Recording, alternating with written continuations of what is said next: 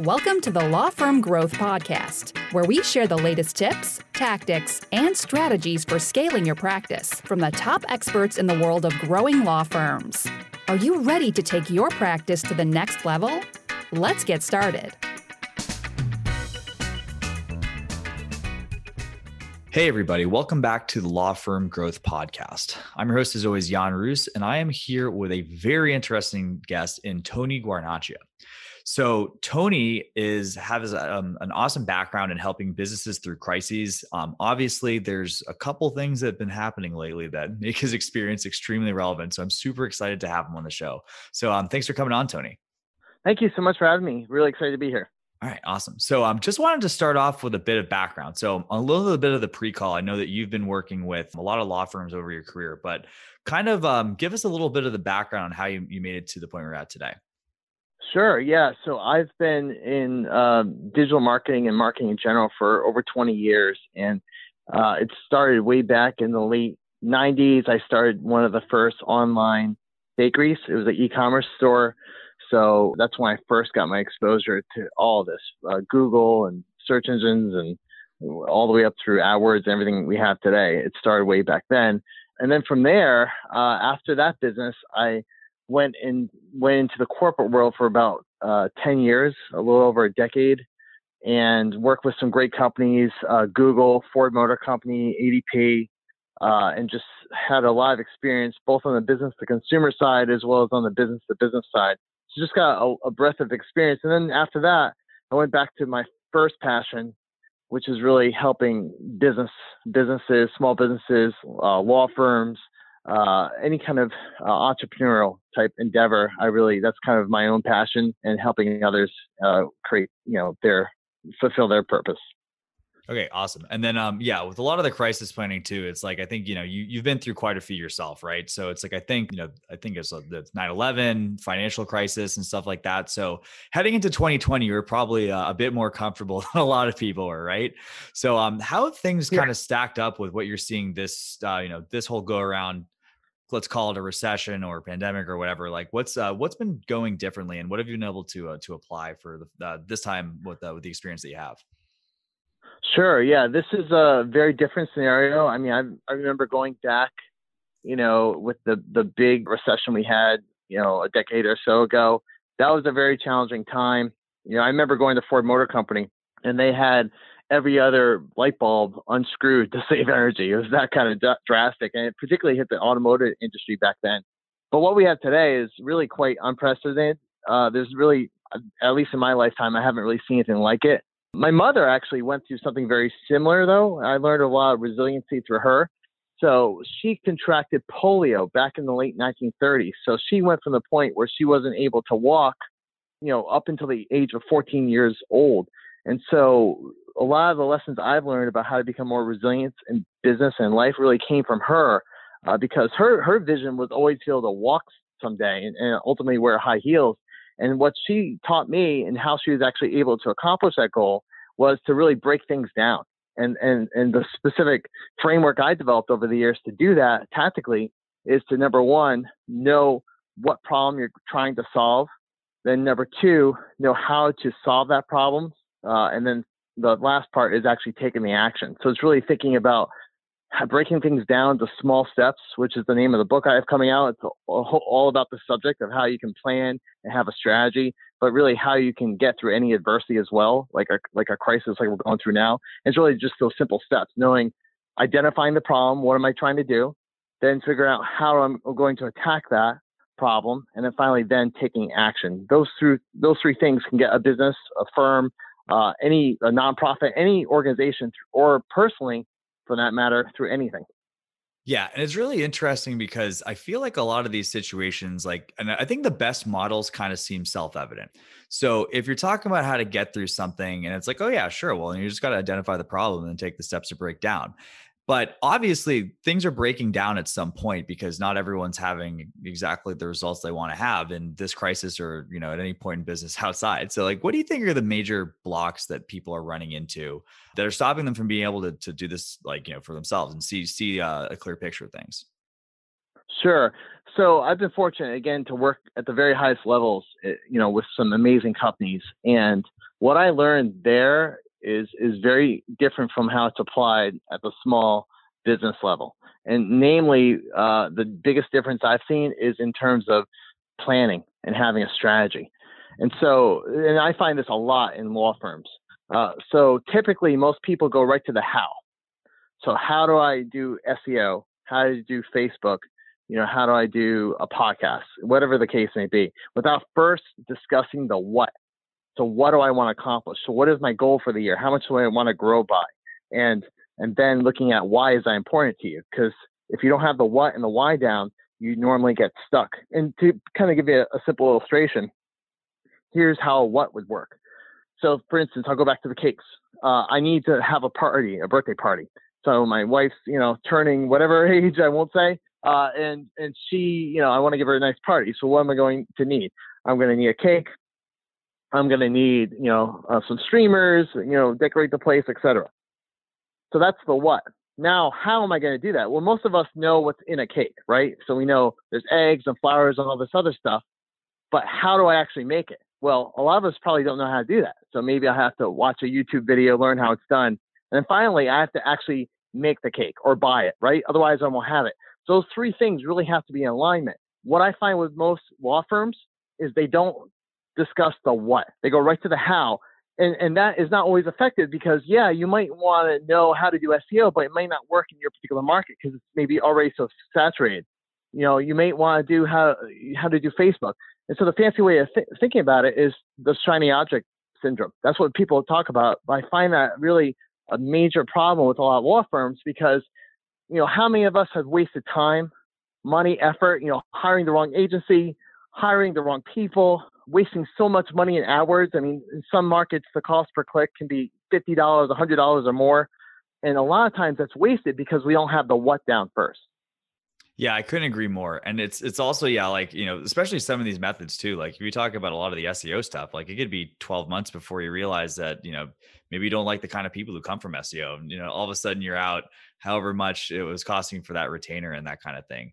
But um, yeah, no, it's it's kind of interesting too. Like I would say it, it's I think there's a, a healthy bit of skepticism that's built in the legal profession because you know that's what makes people good at reviewing contracts and stuff like that. And a lot of times people have this, yeah, let me do what my friend that I was, you know, having a beer with at the happy hour was uh, was doing. And a lot of the times that can be kind of bad because it's like, you know, something that could work for one firm, not might not necessarily work for another one. But yeah, no, that's that's a really good point as well. What's kind of leading people to make these decisions? It's like, you know, would you agree that like I think like a lot of law firms are kind of resource constrained with just the way that they start out? Absolutely. I mean, a lot of times people get, you know, especially law firms, they get stuck in the trading hours uh, for money, and that's a very difficult thing because you know when you do that, you have no no time, and so a lot of times that's where you need systems in place and, processes so you can you know hire people to help you. But yes, it's very difficult. I mean, trying to find time to write content, uh, having them approve things. I mean, that's always challenges whenever I've worked with attorneys because they're just so busy and their time's so valuable. Yeah, and like if you're at that point where you have, you know, the money's tight, the the you know the time is tight, like you, the amount of people you can throw on things are tight. Like, what's kind of your order of operations for eventually getting people out to the point where they might have a little bit more space to make these decisions and hopefully make the right ones? Yeah, no, it's a great question because this goes back to the importance of strategic planning, what, what I was mentioning before. Because what you're doing when you're planning is you're really prioritizing. Another way to think about planning is just replacing the P uh, with uh, instead of planning being prioritizing. Because where you are today, as as much as sometimes we don't want to think about it, it's it's the result of the decisions you've made in the past, good or bad.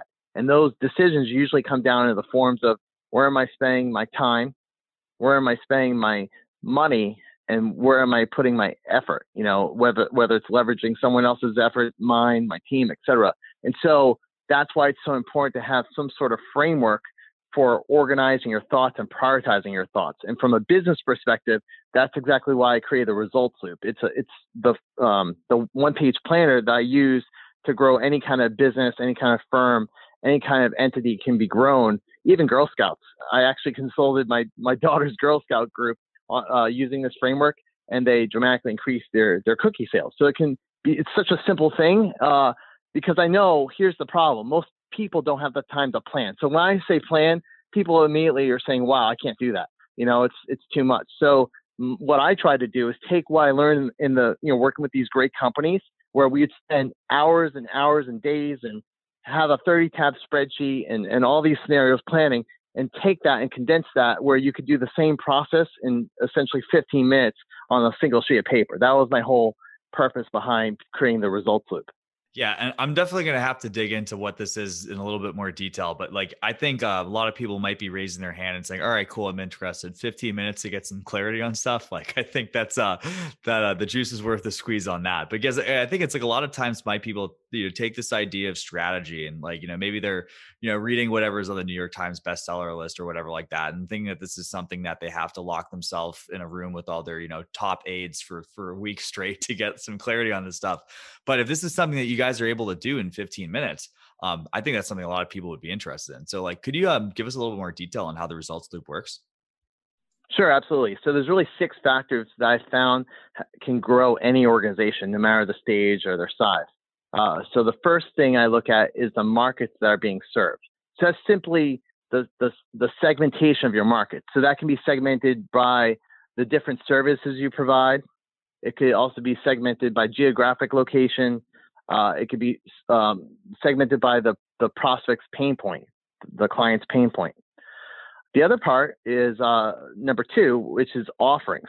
So these are the products and services you provide those markets, right? And so, what's a product or service? Well, in the legal world, uh, most of us know what services are, but a lot of things can be productized. So, for instance, you know, I have a friend that does uh, has packaged different legal agreements that people need all the time. So, for instance, there's a guest podcasting agreement that she created because so many people need uh, are doing podcasts now, but they don't have any kind of agreement for their guests that they sign off on. So she created that, and it's packaged; it can be used. So that's a really good example of what's called productization, taking a service and turning it into a product. Probably the best known you know entity that did that is uh, LegalZoom in, in the in the law in the law field. Uh, and then the third component of the third factor is called value. So this is the value you're providing your your market. And so the value is what makes you the absolute choice in your market relative to all the others. So why would someone work with you as opposed to any of the other attorneys that you're competing with? And that's followed by factor number four, which is how you get new buyers and new clients in this case how to increase the size of those clients uh, in terms of lifetime value, uh, and then how you drive the loyalty. So how do you get them?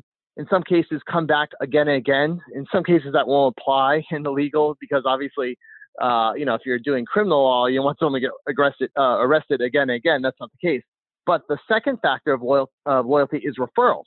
So in the legal world, a lot of times loyalty comes down to having referral systems, and that can come into play from direct client referrals, but also from other attorneys being referral sources or, you know, chiropractors. There's all sorts of different other, uh, you know, kind of complementary products and services and organizations that can then give you referrals. So that's a lot of times low hanging fruit, particularly with law firms. Yeah, and this is actually something you mentioned on the pre-call, um, but I th- I found it very very counterintuitive because a lot of the situations that I found, especially smaller law firms, is I think everyone really starts from a point where referrals are the lifeblood of their business. But one of the things that you said was that referrals are something that people have the the don't really have a sophisticated plan for. So it's kind of funny that it doesn't match up that the people. It's like I think you know it's such a good channel most of the times that people don't really think about how they can make it better because there isn't a pain. But yeah, I mean, let's talk a little bit more about kind of systems that law firms can use to be getting more referrals out of stuff. Yeah. So the first thing is always to be listening. And so there's always different opportunities to get a referral from the individual you're actually helping. So a lot of times when you first contract that client, when you uh, accomplish something and they're happy at that point, but also going back. I mean, some attorneys I've worked with, they'll get referrals from clients from five years ago because they have a system. Now, how do you do that? Well, this is where it's useful to have a content strategy. So always staying top of mind is one of the key things because mostly your competitors aren't doing it. So if, even if you're just saying a, a newsletter, maybe even a printed newsletter is even better. But if you're just getting that in front of them on a monthly or even a quarterly basis, that is giving you awareness where you're going to be the first person they think of when they when they find a friend that's in need. So that's one way. And then obviously industry referrals, the same same kind of strategy. So always figuring out how do you add value to a market by providing them content that helps them solve their particular problem. So when a, a problem does arise where there's a referral opportunity, they're going to think of you first. Yeah, it's kind of interesting too because I know like a lot of people are probably familiar with stuff like BNI, but like I think it's just really an opportunity to be able to do this stuff at scale and like instead of like you know literally taking all your clients out to coffee, you know, every on some sort of a rotating basis, like you know, there's a possibility to potentially educate them at scale.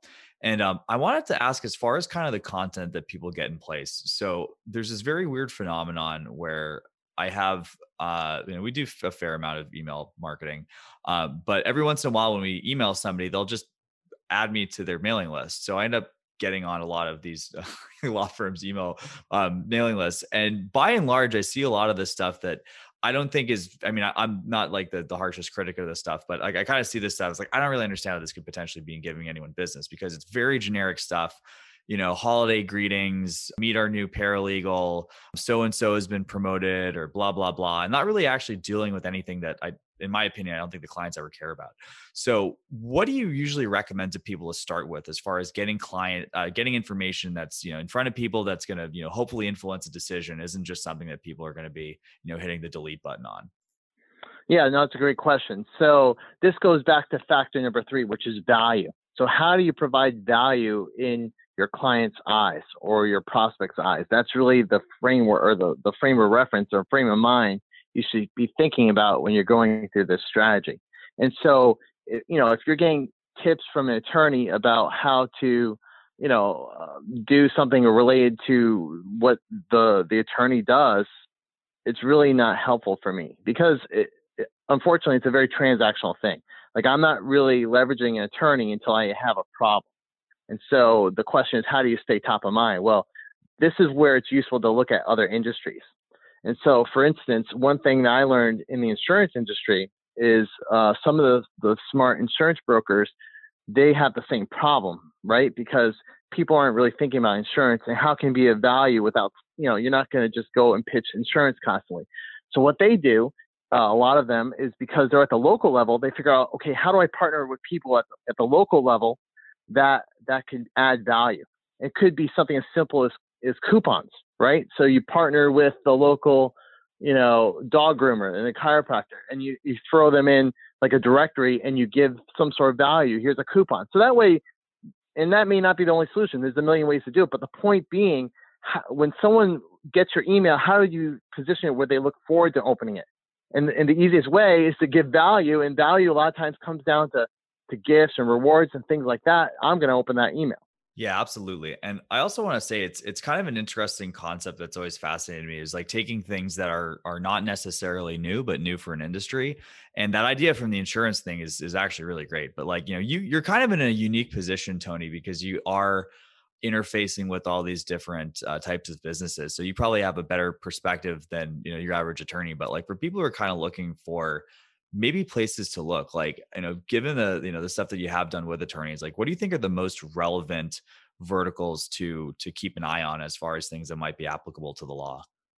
Yeah that's a great question. I mean first of all let's talk about innovation. So innovation is really where growth happens. I mean a lot of times unfortunately most firms have incremental growth. You know they kind of grow a tiny bit you know gradually over time that's typically not anyone's goal, right? Nobody wants to be average and grow at a small rate. But unfortunately, when you're just looking at the other attorneys in your market, or maybe even market leaders in other markets, you're really taking an incremental approach. So if you look at the general world, how has all the breakthrough growth happened? Well, it's happened by looking at other industries. So case in point, look at Airbnb, you know, look at Uber, look at, you know, Netflix. I mean, these are all businesses that have innovate in an industry by really doing something that's already been done in another industry. And so the best way to look at it is not from the industry perspective, but the problem that's being solved. So, for instance, if I am in the medical field, right, one of the challenges I might have is the appointment uh, ratio. So, what percentage of people show up when they make an appointment? And this is probably a problem for law firms too, right? Not everyone shows up 100% of the time. Who's really good at getting a great show rate? Well, car dealers are pretty good at it because they've been working at it, and their lifeblood is dependent on someone actually getting into the showroom. And so, what I always encourage people to do is look at the best case scenarios in other industries for the problem you're trying to solve. If you're trying to look at referral programs, who is really good at referral programs? How can you learn from them what they're doing? Just like the idea I shared before from the insurance industry. So the, the goal is not to look at an industry, it's really to look at the problem that you're trying to solve, which goes circles back to the the results framework I talked about. It's really looking at the what first, the what problem am I trying to solve, then going to how am I going to solve it, and then going into taking action. So it's always starting with the what. Yeah, that's super interesting. And I actually heard something the other day, and it was basically, I think this is another friend of mine who was, uh, he actually was, was talking about salespeople. So um, to have people get to the point where they're being able to sell a high ticket service, he just, he was getting his, his, his salesperson, look, I'm going to give you $5,000 to buy something. Um, and this is a pretty outrageous bonus, but the, it was a pretty high ticket thing in the end. So just take notes on what the whole process is like when you're working with somebody who's selling something at that high level. And you know, guess what? It's it's a bit of a different experience than you know buying a you know a number seven combo at McDonald's. but a lot of these things yeah. too, it's like you know being able to kind of see these different things. I think the car dealership thing is a really interesting thing as well. And like you know, the appointment reminders, like you know, when's the last time you signed up for a dentist appointment? You know, they're using text messages. How many law firms are using that? You know, so right. it's like there's there's all these little things that are hiding kind of all over the place if if people are just having kind of like the space to look for them really. Um, exactly. but yeah, no, that's awesome. And then just some, some other kind of things too. It's like, you know, I think, you know, you think about this stuff at a, at a really philosophical level, Tony, and, and I know you do have a book that's coming out soon, but aside from that, like, what are your favorite like thinkers, authors, um, you know, podcasters, even like uh, that you, you kind of used to stay abreast of, of kind of like the big ideas in business? Oh, absolutely. Uh, I'm a big fan of m- m- basics in business. So, for instance, the w- first thing you should be thinking about is how do I have a profit? you want because if you're not yeah. profitable as a law firm, then you know what's the point, right? So, uh, right. Michael Michalowicz has great books on that subject. So he's always great to look at.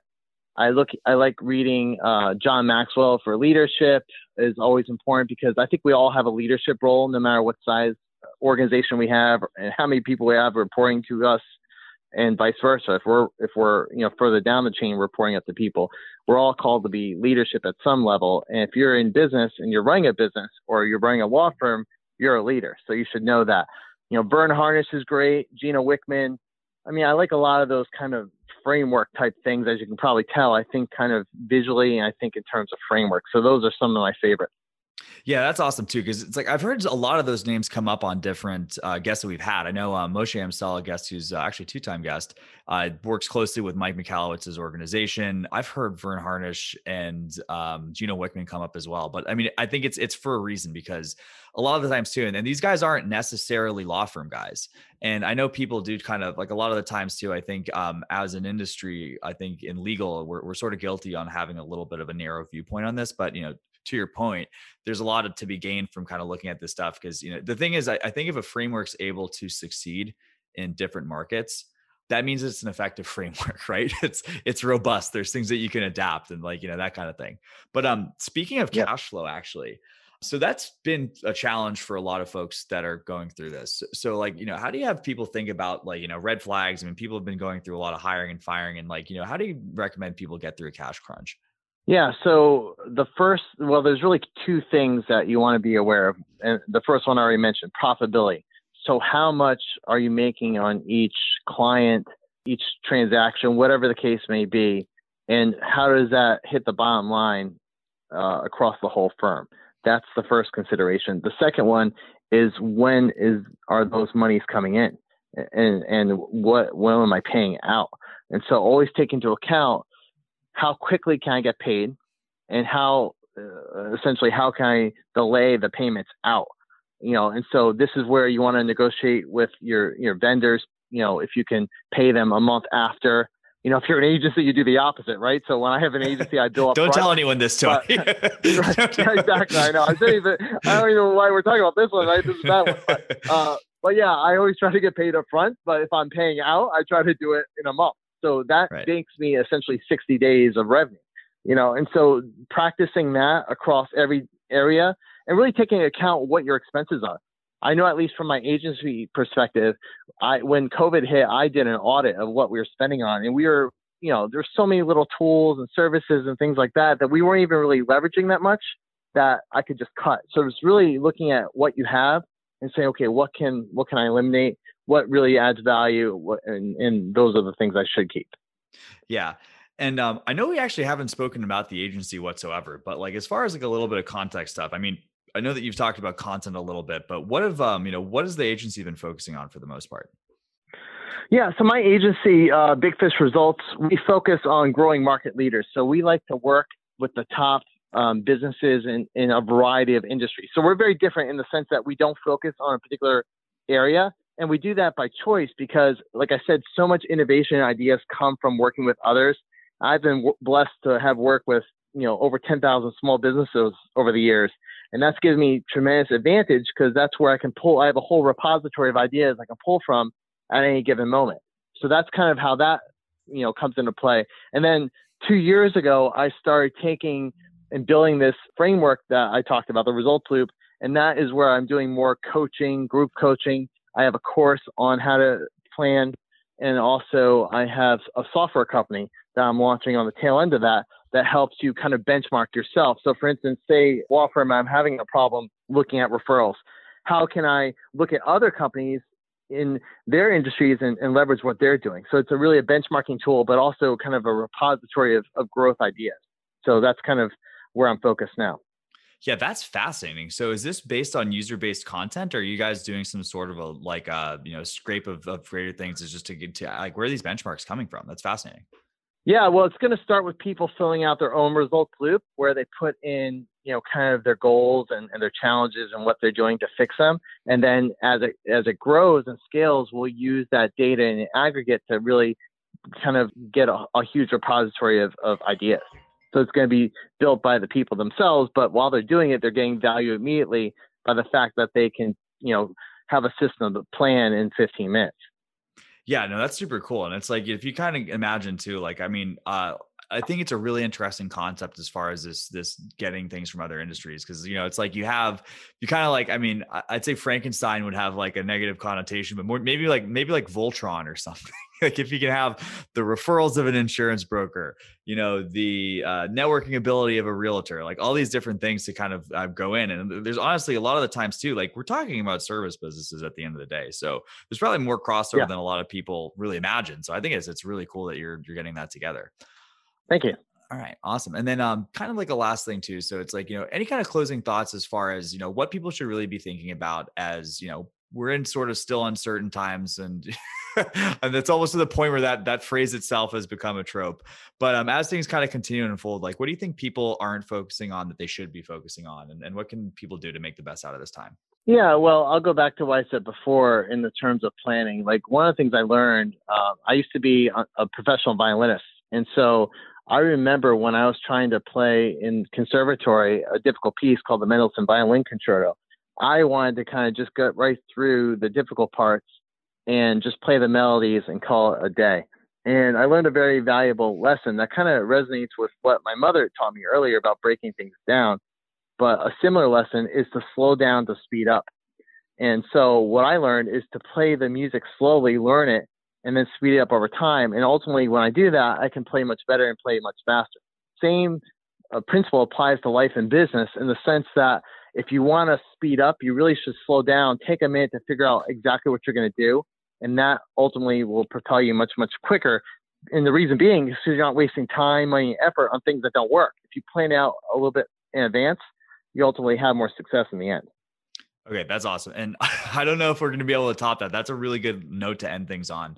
Yeah, Tony, as far as like people who've been liking what they're hearing, like what's like the best way to stay in your world? What, what should people do to take the next step? Sure. Yeah. So the, a lot of these principles I talk about and some of these stories as well are in a manifesto that I provide. It's absolutely free. It's, you can get it at smallstepsmanifesto.com. And that's also where we're building the world's largest library of dis, different results loops. So there's one for attorneys where people can look at other models of what others attorneys are doing and how they ha- have success. But I also have other industries, so you can literally look at automotive examples, and can and there's also examples from the Fortune 500. So it's a really great resource, and again, it's absolutely free. And I know we've asked for contact information because I really want people to get the information. So that's one way. The second way is if you want to ask me a question, and you know maybe something I wasn't able to fully explain here today. All you have to do is go to my website, meettonyg.com, scroll down to the very bottom, and then connect with me through social media. You know, I'm probably most active on LinkedIn and Facebook. Okay, awesome. And Tony, thank you so much for um the you know, generous offer. So if anyone has any questions, then you better ask Tony G. Sorry, no, and meet Tony G. My bad. I don't know. Let's let's let's tighten that up. if anyone has go, questions, I better go grab grab that domain. yeah, yeah. Sorry. right. All right, awesome. So um yeah, Tony, thank you so much for taking the time. And like I think people, you know, just taking the the perspective of of a bigger picture um, breaking things down into really the base components that anyone can use in any business, regardless of where it's at. Um, and also being able to look a little bit outside of the legal industry now and then just to see what the perspectives are. And then, you know, if you're the first person doing it in your market, you could have a competitive advantage for years to come. So thanks, Tony. Super appreciate it. Sure. My pleasure. All right, awesome. And for everyone else, we will be back next week with another episode of the Law Firm Growth Podcast Tuesday at 8 a.m. Eastern. Thank you for listening to the Law Firm Growth Podcast. For show notes, free resources, and more, head on over to casefuel.com slash podcast. Looking forward to catching up on the next episode.